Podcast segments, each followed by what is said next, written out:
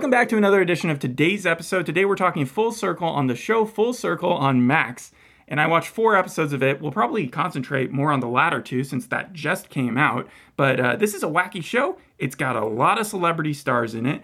Uh, and, uh, and and where do you want to kick it off? That's what I want to talk about first. How did this show happen? Because you have so many busy people in this cast. Timothy Olyphant this week is not only coming out with this, but Justified City of Primeval. Steven Soderbergh, the person who created or directed all six episodes. This isn't even his only show coming out this week. He came out with a different show called Command Z, starring Michael Cera and I think Liev Schreiber. And then not only that, you have Jerome Jharrel Jerome. He was in I'm a Virgo. That's right. Main series of that that only came out like a month ago, and he was also in Across the Spider Verse. And then you have just big stars in general: Zazie Beetz, Claire Danes, Dennis Quaid. So my first question for you is: Is the way Zazie Beetz described it? Uh, it's not a who done it, but a why done it. Is that a fair assessment of the first four episodes? Um, yeah, because we do know who the ultimate villain of it is. It's just strange. Like that's probably my biggest con in the entire show is that you have to wrap your head around the concept that there is a crime syndicate that's run by a bunch of Guyanese um, uh, individuals, mainly a matriarch. That's name is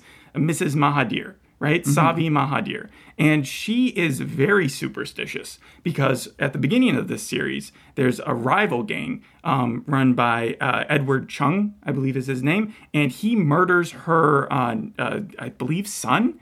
Uh, Quincy, Wow. Yeah. right? And then it's all about how she's going to get payback for that. But instead of going after Edward Chung, she feels like the reason all this bad stuff has been happening to her gang is because of some curse that was put on her husband 20 years back. And so she Cursed by who? Cursed by uh, we're we're not entirely clear on who cursed him or why. It's just all because of this circle, and that's uh, apparently in Guyana. There, the circle is a very symbolic, uh, ritualistic um, symbol, and so it's like it can either hold good things or it can hold bad things. Hence the name. Okay. Yes, and and even the money that they're asking for at one point is like three hundred and fourteen thousand one hundred and fifty nine dollars, which comes out to pi three point one four one five nine. Yeah. So, but but getting back to her idea is that she wants to break this curse by going after the celebrity chef who we don't know why his family is involved at all. They're just this high class family. Um, Derek and Sam are the mom and the dad,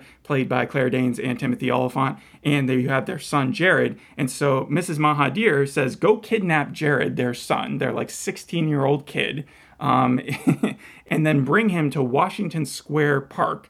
Very uh, populated, even in the middle Yeah, of the night. public. Yes, and so bring him there, and then threaten to shoot him unless they bring the money to us. Threatened to shoot him in front of all these different people that are there. Well, he's in a uh, he's in one of those carts that people like Ah. sell and distribute uh, the waters and stuff in. So so anyways, the the full first episode is about how they botched this entire um, uh, kidnapping, and part of the reason is because most of the gang members have reservations about kidnapping a kid, and although they are a crime syndicate and they are like part of the insurance agency where they murder people, mur- murder like street urchins or people who have like money uh, on their life insurance, and then they get money that way. But they're not used to going to like a high class hotel or, or, or apartment studio and taking a kid. That's just not in their like repertoire. So a lot of people are questioning it. A lot of people are trying to actually save the kid the characters that we follow, um, Natalie and Luis and uh, Javier, who all come from Guyana and actually want to go back because they realize they've gotten themselves in over their head. Yeah, they're all like plotting in different ways to help um, save Jared, but it ends up they don't even kidnap Jared. They end up kidnapping Jared's lookalike because Jared actually has sort of a stalker, but his stalker is his stepbrother. See, so Wait, Timothy Olyphant, his stepbrother. Timothy, Ol- Timothy Olyphant married into the chef Jeff's family, and Chef Jeff is Denzel, or sorry, not Denzel Washington, Dennis Quaid. All right, so yeah, and so he's very rich, and Claire Danes plays like um, one of his business managers slash lawyer lady. Her name Um, Sam Brown in the show. Yes, her name is Sam Brown, and she's got like her own secrets from the past that connect to Guyana. But her husband also has secrets, Derek. Derek's secret is that he had a uh, illegitimate child with a woman right before he was about to get married to Sam 16 years previously. So, um, so he's he's kind of figured it out throughout the course of the kidnapping that the kid that the people kidnapped, the Guy- Guyanese like mafia has kidnapped, is actually Nicholas, who is kind of obsessed with wanting Jared's life. And that's why he was dressed up as Jared and had lured Jared out So- to go hang out with him. And so Jared watched the kidnapping happen, went home in the middle of the uh, kidnappers talking to the family and threatening to kill their son. So it was it was kind of funny. So and having Jim Gaffigan because because he walks in yeah, during yeah, yeah. Everybody's like, and we don't actually see who got kidnapped until that point. So we didn't. When Jared walked in, it was it was really funny. Yeah. So, So- that's all first episode. stuff. Yeah, what you say about it being strange and even the dark humor of it, that's obviously no stranger to Steven Soderbergh. Anyone who's a major cinephile knows who he is. He did all of the three Ocean films, Traffic, which I think was nominated for Academy Awards, The Didn't it win? I oh no, it- that was Crash. That Yeah, was The Crash. Informant, Contagion, Magic Mike, Side Effects, Behind the Candelabra, had a quick retirement back in, I think, like 2012, 2013, then came back with Logan Lucky. But then you have Ed Solomon. He's the one that created this show, and his writing credits are very diverse. He wrote all three Bill and Ted's uh, movies. He did Now You See Me, both the first Men in Black, married to the daughter of John Cleese's daughter, and then he even wrote Charlie's Angel, which was directed by McG, the Super Mario Brothers film, the 1993 version. Oh, wow. Three episodes of Laverne and Shirley, and then he even wrote a series called Mosaic, which was definitely a different. I've never seen anything like it. It was a series that took place on an app. But what you're talking about with like the way that this show is structured, it's supposed to follow so many different people's POV. Well, at right? first it just sounds like it's a normal kidnapping show, kind of like uh, that Apple series we did a long time ago. Started with an S, had the guy from The Americans in it, um, who who uh, the the the FBI guy. I think it was like Noah Suspicion or something. Suspicion. That sounds that sounds close enough. Yeah, it, it, that show dealt with a kidnapping, and we didn't know who did it, and there were like six different characters that we followed. This kind of follows that same idea that no, there's no central main character, and so we see the timeline split off to every single person, and whoever constructed, and that might be the showrunner, that might be who you're talking about, just like everybody has their own like direction that they're going. Like i feel like a lot of times you watch a show and you see it through one person's idea uh, or narrative and so it's very easy to kind of just make up what you think other people are doing at the same time. No everybody is doing something rather different and some people are kind of stepping on each other's toes and actually like re- reverse doing what the other people are doing. So you're seeing like Javier, he's been caught up by the postal service, and the postal service here, they're not delivering mail. They're actually part of like the FBI, or they're like an offset organization that works in New York. I'm sure they're real. But Zazie Beetz plays one of the agents, and she's like a hard stickler. She goes in, she asks questions. She doesn't care whose feathers she ruffles. She doesn't care about her boss at all. In fact, she hates him. That's Jim Gaffigan's character, Manny. Uh-huh. And Manny does have some dirt in his past that he doesn't want getting out, but it's not revealed until the fourth episode that it actually has to do with the Guyana stuff. So he's probably going to get fired. He is sort of a, a villain. Like before, I thought maybe he was just kind of like not great at his job, but no, he's he's probably going to go down for this. But Zazie Beetz' character is probably my favorite, even with the stuff with her relationship that kind of is just like a side storyline because it just shows her attitude. She has uh, I think she's been diagnosed but not diagnosed. Does that make sense? Like she, it was written in a Right, report no, but undiagnosed with borderline like uh, a personality disorder or something. Uh-huh. And and so her boss actually didn't send the report over because he she he thought that she was a great agent, but that but once she started pointing the finger at him, that's when he sent it over. So she that ball is yet to drop. Like in the next episode, she's probably going to get fired from the agency, but she's such like a maverick, a, a kind of a, a uncontrollable uh, va- variable that she's probably going to continue the investigation on herself or like by herself. And she's also sort of playing the Claire Danes role from Homeland. So seeing Claire Danes and her act together and kind of play opposites is is really interesting. And also like I, Zazie Beetz is great in this show. The favorite character by, by Really? far. Okay, yeah, because I know that she was pretty isolated on set, which is how she described Mel Harmony in general, anyways, in the first four episodes. When it came to information, though, and so much of it having to be thrown at the viewer, Ed Solomon and Steven Soderbergh, very late into post production, were still having fights about how they were going to, uh, like, rearranging scenes and how they were going to explain what happened where. And it seems like, does it It's a big across- old puzzle that they just need to keep adding pieces to. And yeah, you're right. They know what the middle part of the puzzle looks like because we know who the villains are. We just don't know why. So once we spread out the rest of the puzzle, then we're going to be able to see the full, like, why their arms are where they are. Does that make yeah, sense? I mean, they, did say at the very end of the series, some reviews were talking about how it came across a little disappointing because you don't get answers like to, to everything. But I know Hmm. It feels like they've been giving us answers along the way. It feels like, for instance, they dropped the name Charisse. really early on, and we were like, "Who the hell is Charisse?" Turns out Charisse is uh, Derek's uh, illegitimate baby mama, the one who uh, he had the and and Nicholas, the kid who's like kind of crazy himself. Um, the one who's like Right, uh, the one who was actually yeah, a little right? obsessive with the idea of like taking over Jared's life. He's right now been pulled away by Natalie and Luis, two of the ex gang members of the Mahabir gang. Mm-hmm. Uh, like she, she was her masseuse, and uh, that was her brother. They both came over from Guyana, and they're protecting Nicholas. But they've just learned that Nicholas isn't Jared, and so now they are thinking about blackmailing Timothy Olyphant's character Derek again because they knew that he wanted to keep that a secret. But the trouble is, Derek has already told Sam about the kid because Zazie Beetz' character Mel has already told Sam about her husband having secrets. This so has to come across as convoluted. it's yeah, it's convoluted. Overall, the show is it, it feels like an Apple show. It takes place in New York. You've got Yep. e- even though I'm saying there's a lot of characters, it does feel like there's a finite amount of them. Like we've met them all at this point. I'm not gonna the, the only and then the storylines. It just feels like it's moving. So I, I will give the show a positive review, but again, you also have to swallow the huge pill that the reason that this Guyana uh, gang is going after the the kid so hard is because of a curse. I'm not- and I just don't buy that. Here's the I'm not going to give it a pass for that because I haven't I haven't seen it anyways. But even if I were watching it, but that's Steven Soderbergh's. That's kind of like the things that he writes. He always writes those like uh, weird characters that like maybe believe something that they but, shouldn't. But if it's but if it's the top person on on the ch- food chain, you know, Mm-hmm. like if it's the if it's the main god, godfather, you have all her people around her second guessing her and saying this doesn't make any sense. Please tell us about this plan. This can't be a curse. That's the reason why it's backfiring on her so much. If Uh-huh. she really just wanted to kill this kid, normally she could, but instead she's listening to these like weird soothsayers who are telling her things. And and it also doesn't make sense why like the chef Jeff, who is also a funny character, Dennis Quaid, who has a ponytail and literally doesn't know what he's talking about half the time. He's he's playing chess with the guy who's actually partially involved in uh in the kidnapping, and he just doesn't know it. Oh, it's one it's one of those oblivious. one of those scenes. Okay, yeah. Yeah, but that guy has a heart attack within the first episode. So there's a bunch of different variables floating around. And like, if we wanted to get into the nitty gritty of every single plot, I just feel like that would be counterintuitive.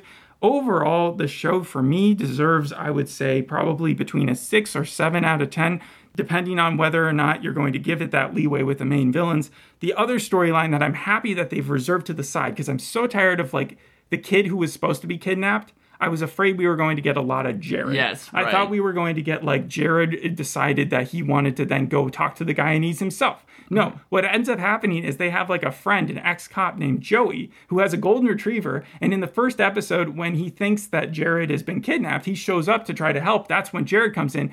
Him, Joey, and uh, and and Jared they head off to a cabin, and I I'm so happy that they've just left them in that cabin, not doing anything because it would be so annoying if we had to just watch Jared get himself into trouble. I'm just not realizing there's a lot of black comedy in the fact that Nicholas wanted to be Jared, right? And then he ends up being kidnapped because they Dramatic think that irony? he is Yes, Jared. absolutely. Yeah. Almost Perfect. almost kind of like karma in that sense. But he's he doesn't care. He's really happy about it. Like he didn't want to go home necessarily because he knew that would just pull the like pull the cover over everything. Uh-huh. He wanted people to think that he was Jared.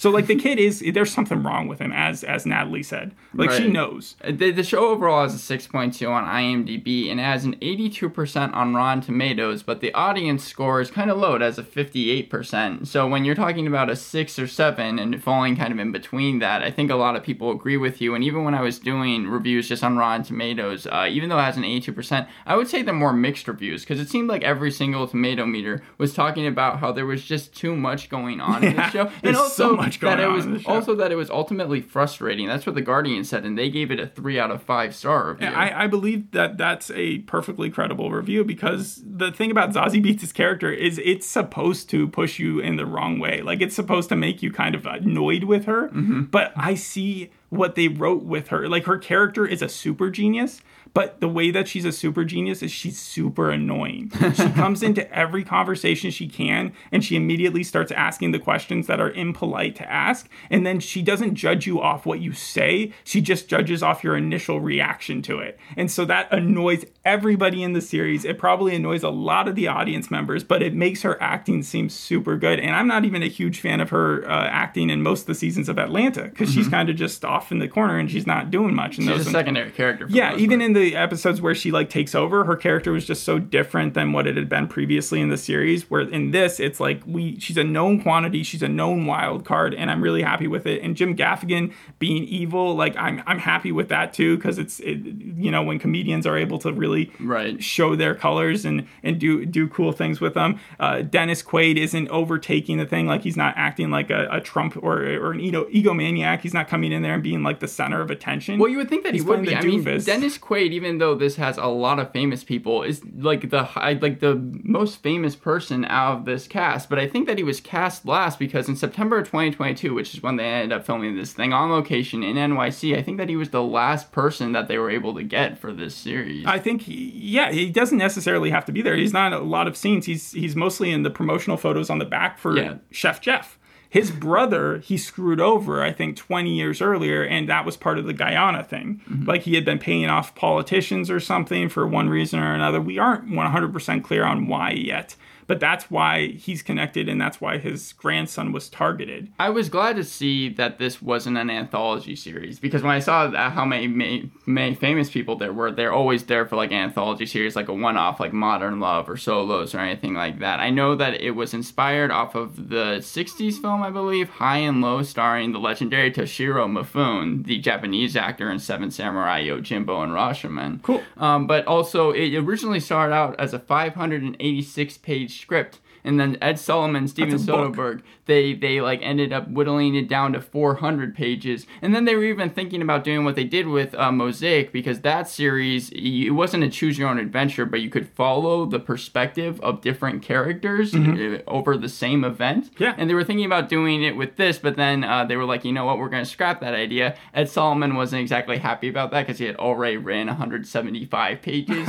with that in mind. But this show, yeah, I, I think it's been in like production for a couple years now. At least the idea has, and then they were able to finally come out with it. And I haven't even talked about like all my favorite characters. Again, uh, Javier, he did the stupidest move at the end because he was kind of pulled into witness protection. Like Zazie Beetz got really tired of dealing with his like non-calling her. Mm-hmm. There's one plot hole with her where she is like under or where she's going on crazy investigation mode, trying to figure out what happened with the kidnapping. She knows that her source Javier kind of misled her about the night of the kidnapping, and so when everybody's like pressing her on that, instead of just calling him, she waits like days and interviews everybody else, but she never picks up the phone or goes to him until way later on. And it doesn't make any sense. But when she finally does, she pulls him, she brings him into a hotel room, and she says, like, uh, she puts an ankle monitor on him. And the Guyana group, they know that someone has leaked information. Mm-hmm. And they just, and they even killed a guy who they thought it was who it ended up not being. And so they want Javier dead. They also want uh, Natalie and uh, and uh, her brother Luis dead because they know that the, the person they ended up killing was no one. Yeah. They they ended up killing a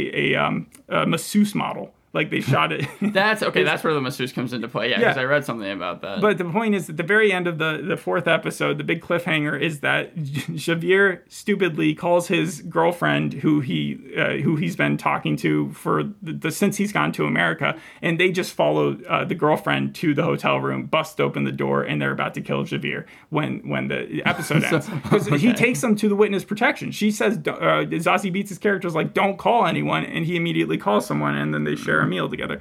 Um, the other thing is uh, Garman's character, who seems like the more reasonable of the leaders of the group. He's the one who Mrs. Mahabir, like the second in command, who she kind of set aside while she's doing this whole kidnapping plot. He's the one who's like, I also want to go back to Guyana. I want to get out of here. I'm I'm tired of this life and uh, and, he seems like a really reasonable fellow out of all the out, out of all the crime people. Um, yeah. Um, and then you also have Edward Chung, who remember he was the one who kicked this all off by murdering someone, right? Uh-huh. And so what he did was he murdered her son. He found the money that the guy had been stealing, which was the reason he murdered him, but he found a ton more than he was expecting. And so then it linked back to this casino, and the casino is connected to Chef Jeff, who also has a ton of money at that casino. And the casino storyline is hilarious too because the guys working at the are at the casino are kind of like the ones from Twin Peaks, where they, they're or yeah. Oh, okay, yeah. They're goofy. The, yeah, they're, they're the, funny. The dumb characters, or or from Casino, the movie. Like it just seems like there's a, a, a bunch of mobs, and even Edward Chung wants to turn in the um, uh, Natalie and Luis and uh, whoever else she might have with her back to Mrs. Mahabir because they believe in the curse, but they also want to like make amends and stuff. It's also messy.